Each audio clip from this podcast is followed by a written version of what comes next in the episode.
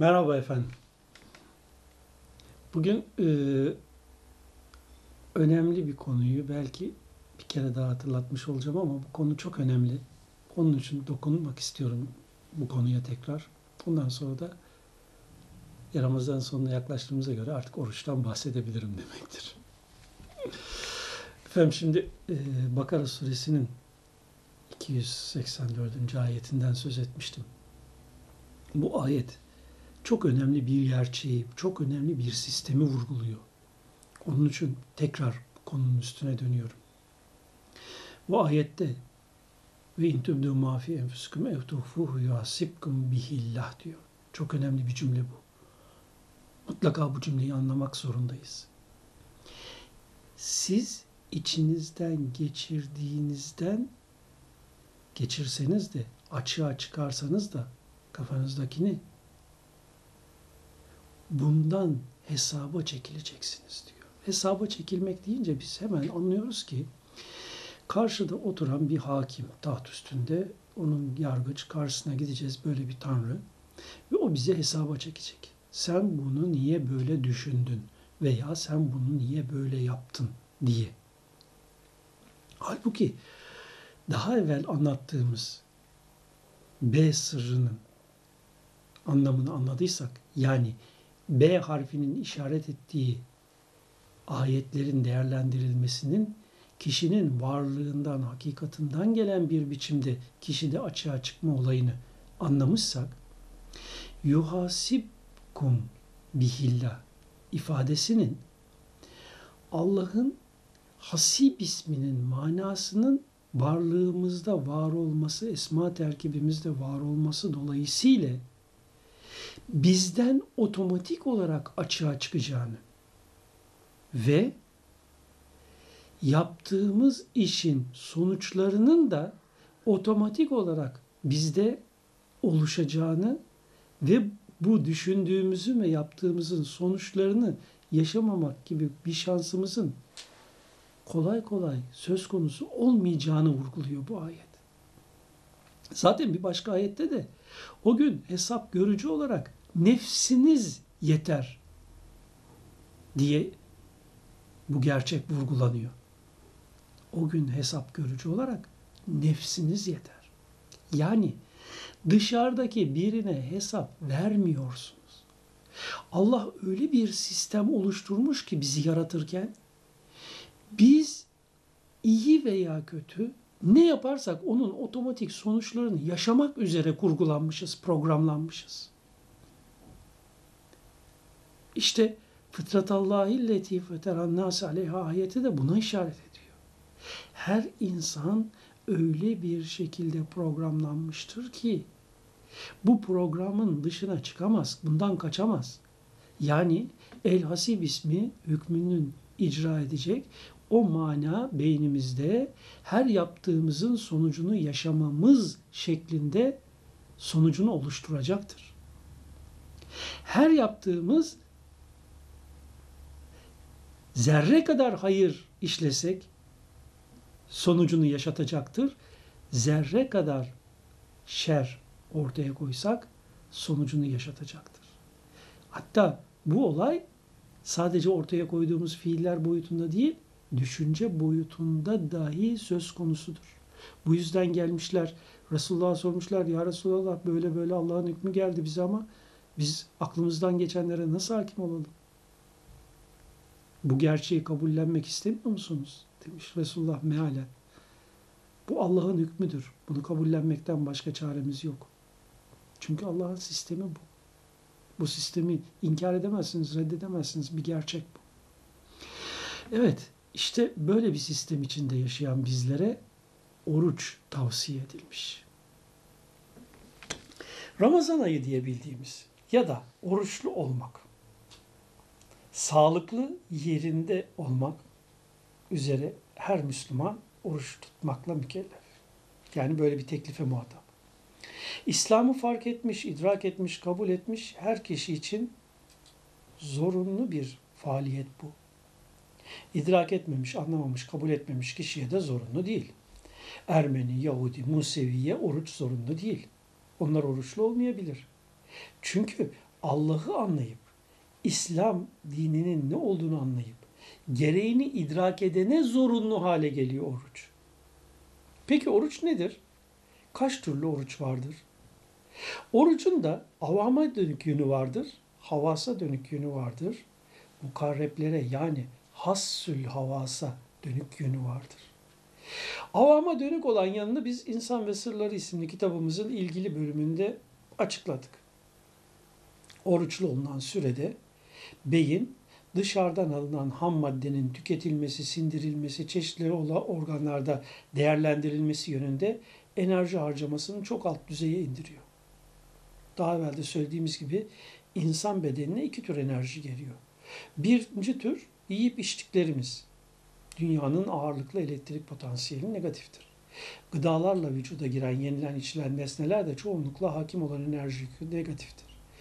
Buna karşılık solunum yoluyla aldığımız havadaki oksijen vasıtasıyla vücuda giren enerji yükü de pozitiftir. Bu pozitif ve negatif enerji yükleri beyinde değerlendirilerek eskilerin ruh adını verdikleri ışınsal dalga, wave bedene yüklenir. Böylece ölüm ötesi bedenimiz şekillenir ve kuvvelenir. Bizim tespitlerimize göre beynin ruha yüklediği pozitif ağırlıklı enerjiyi mümkün olabildiğince arttırabilmek, ruhtaki negatif yüklü dünyanın yapısı türünden olan enerjiyi de asgariye indirmek amacıyla asgari sınır limit olan senede bir aylık oruç zorunlu kılınmıştır. Oruca başlama saati gecenin alaca karanlığa dönüş vaktidir. Bu saate kadar sahur denilen oruç öncesi yemek yenilebilir. İftar vakti ise güneşin gözden kaybolması ve kızıl ışığın görülmez olması saatidir. Resulullah döneminde saat olmadığı için daha sonra da uzunca bir müddet saat bulunamamıştı. Şu saat, şu dakika sahur kesilecek, şu dakika, şu saat iftar açılacak tarzındaki dakik komutlar tamamıyla uydurmadır. Bunu ilk konuşmamızda da kısmen anlattık ve buna rağmen bu sene birisi Hakkari'de, diğeri de en son yanılmıyorsam birkaç gün evvel Sivas'ta olmak üzere iki yerde 4 dakika erken okunmuş ezan ve bu yüzden herkese şimdi Ramazan sonrası bir gün oruç kaza ettirilecek. Sanki 4 dakika evvel oruç bozmakla bozuldu oruç. Ya oruca niyetlendiler. 4 dakika evvel olmuş, 4 dakika sonra olmuş. Bu önemli değil. Bunun tartışması, kavgası yapılmaz. Ne yazık ki Diyanet bu gerçeği insanlara vurgulamıyor. Yahu o zaman Resulullah zamanında saat yoktu. Dolayısıyla havanın kararmaz sürecine göre böyle bir şey derlerdi. Bu 3-4 dakika evvel olmuş, 3-4 dakika sonra olmuş. Kavgası, tartışması yapılacak bir şey değildir diyemiyorlar. Öylesine kalıplaşmış, şekillenmiş bir anlayışı güdüyorlar ki ne diyelim. Ne, ne yapıyorlardı mesela öğle namazı? Bakarlardı güneşin bulunduğu yere göre en dik o hale gelmesinde namaza dururlar öğle namazı için. Ya da akşam namazı. Bakarsınız güneş gözden kaybolmuş, kızıllık kaybolmuş. Namaza durursunuz, orucunuzu açarsınız. Akşam namazı ya da iftar 18'i 32 gece gibi bir tanımlama tamamıyla şekilcilik ve uydurmadır. Burada 2, 3 veya 5 dakika evvel veya sonra olmasının hiçbir önemi yok bu dini tamamıyla şekilcilik ve maddecilik noktasına sürükleyen, batıni değerlere yönelmeyi kesen derinliksiz bir uygulamadır. Evet şimdi gelelim orucun hikmetlerinden bazılarına. Şimdiye kadar üzerinde durulmamış yanlarına. Oruç niçin güneş batımından ertesi gün güneş doğumuna kadar olan süre içinde konmamış? Sen günde üç öğün yiyorsun ve beynin bunları değerlendirmeye dönük enerji tüketiyor. Beynin enerji tüketimine, sindirimine az enerji sağlayarak enerjisini kendisinde muhafaza etmesi ve bunu olduğu gibi ruhuna yükleyebilmesi için güneşin parazit yayınından daha az zarar görecek bir biçimde güçlü kılmasını temin etmek gayesine muhatap. Oruçta üzerinde öncelikle durulan kısıtlamalar yeme, içme ve sekstir. Yeme ve içmede vücuda giren ham madde söz konusu. Sekste ise bünyenin elektrik boşalımı söz konusu. Yani her iki halde de bedenin ve beynin enerji yitirimi söz konusu. İşte birinci gaye bunu olabildiğince önlemek düşüncemize göre. Bunu önleyebildiğimiz zaman beyinde mevcut olan güçlü potansiyeli bu oruçluluk denen zaman içinde daha da güçlendirerek ruha yüklemek mümkün olacaktır. Oruçlu birinin yaptığı zikir ve çalışmalarla yani beyin çalışmalarıyla oruçsuz birinin yaptığı çalışma arasında muazzam fark vardır. Biri yüzde elli kapasiteyle yükleme yaparken öteki yüzde yüz kapasiteyle yükleme yapıyor ruha. Oruçla ilgili bir kutsi hadiste şöyle buyuruluyor. Orucun ecrini ve sevabını vermek bana düşer. İlahi hitap. Kişinin yaptığı bütün hayırlı amellerin karşılığı bir ondur. Ama hadisi kutsiye göre orucun ecri ve sevabı belli bir miktar değildir. Yani herhangi bir kıyasa girmeyecek şekilde orucun insanlara kazandırdıkları vardır. Orucun en zor süresi ilk iki gündür. Bünyeye devamlı sürelerle belirli gıdaları almaya programlandığı için özellikle şeker düşmesi sonucunda birinci gün genellikle baş ağrısı olur. Migreni olanlarda migren tutar. Migreni olmayanlarda akşam saatlerinde baş ağrısı tutar, baş dönmesi olur. Fakat en fazla iki gün sonra bünye adapte olur ve baş ağrıları geçer. Orucunu gayet istikrarlı bir şekilde devam ettirebilir kişi. Orucun zahirdeki faydası bu. Oruç Muhammed Mustafa Aleyhisselam'dan önce gelmiş olan nebilerin zamanlarında da değişik şartlarla vardı. Oruç esası itibariyle yemek, içmek ve seksten kesilmek değildir. Oruçluyken özellikle dikkat edilecek bir husus vardır. Bunun en başında Allah için oruç tutmayı idrak ederek gıybeti, dedikoduyu, insanları kandırmayı, insanları kandırarak menfaat temin etmeyi kesmektir. Orucun bedensel yanının ötesinde düşünsel yanındaki en önemli unsurlar bunlardır. Gıybet eden bir kimseye oruçlusun, et yiyorsun, bu nasıl iştir denmiştir. Çünkü Kur'an'da gıybet etmek, dedikodu yapmak, ölmüş kardeşinin çiğ etini yemek diye tarif edilmiştir. Bu yüzdendir ki oruçlu bir insan falanca şöyle yaptı filanca böyle yaptı dediği zaman bu ister arkadaşın olsun ister politikacı olsun kim olursa olsun yanında olmayan arkasından konuştuğun kişi hakkındaki o davranışın senin oruçluyken ölmüş kardeşinin çiğ etini yemendir. Hakkında konuştuğun kişi duyduğu zaman senin söylediğinden memnun kalmayacaksa sen o sözlerinle onun çiğ etini yiyorsun. İstediğin kadar ben oruçluyum de. Hem de pirzola değil çiğ ölü eti yiyorsun Kur'an'a göre. Orucun ne hale geldiğini bir düşünün. Bu orucun avama hitap eden yönü. Bunun ötesinde bir de havasa hitap eden yönü var. Havasa hitap eden yönü orucun nedir dersiniz?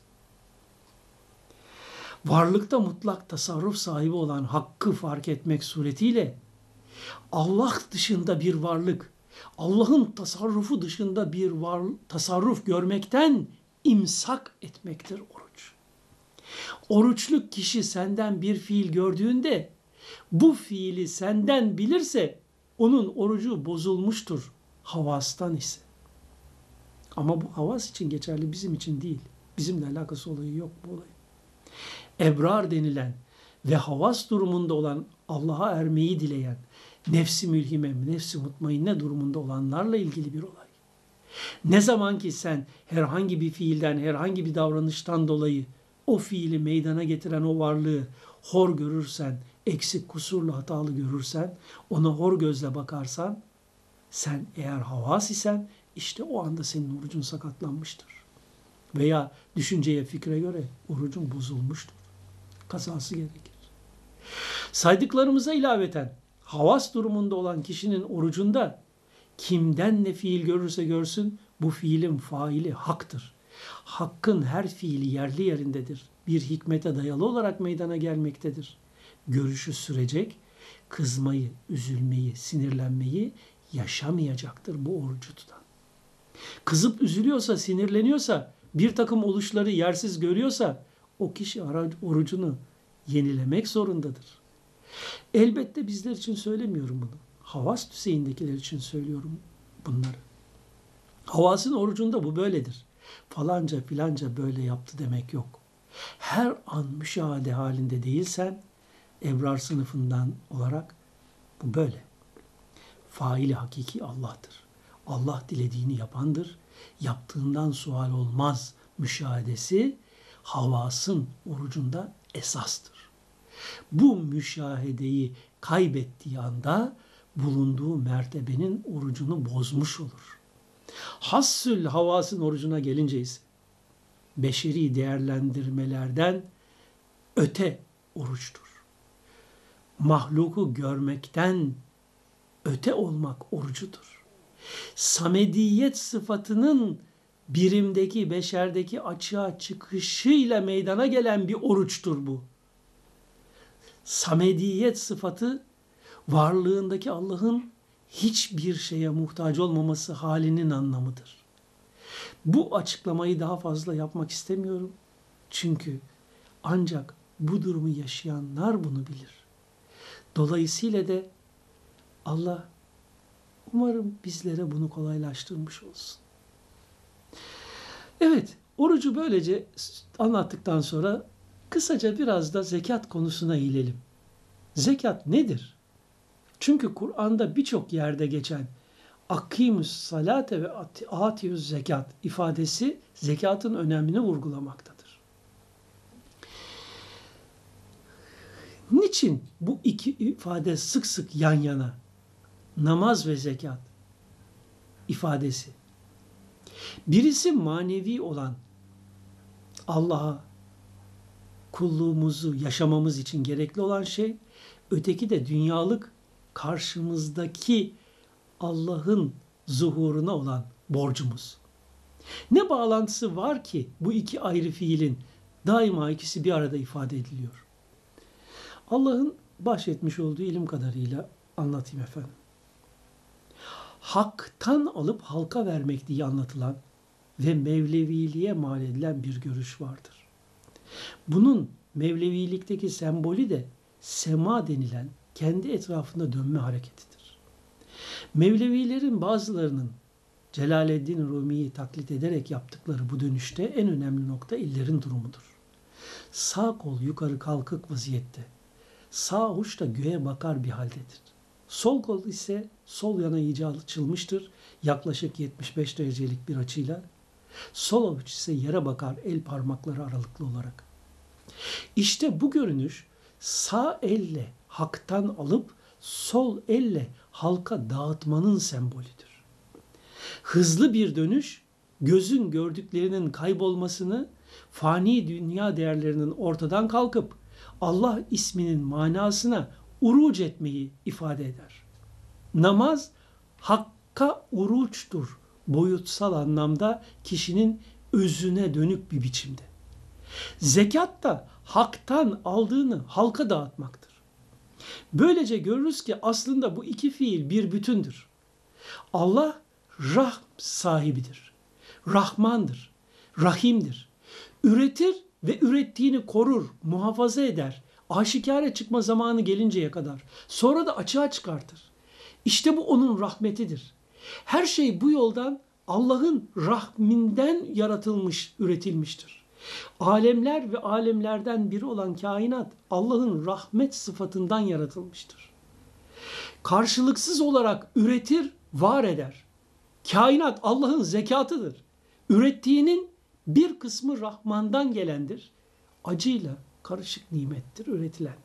Bir kısmı Rahim'den gelen üretimdir. Sırf nimet olarak.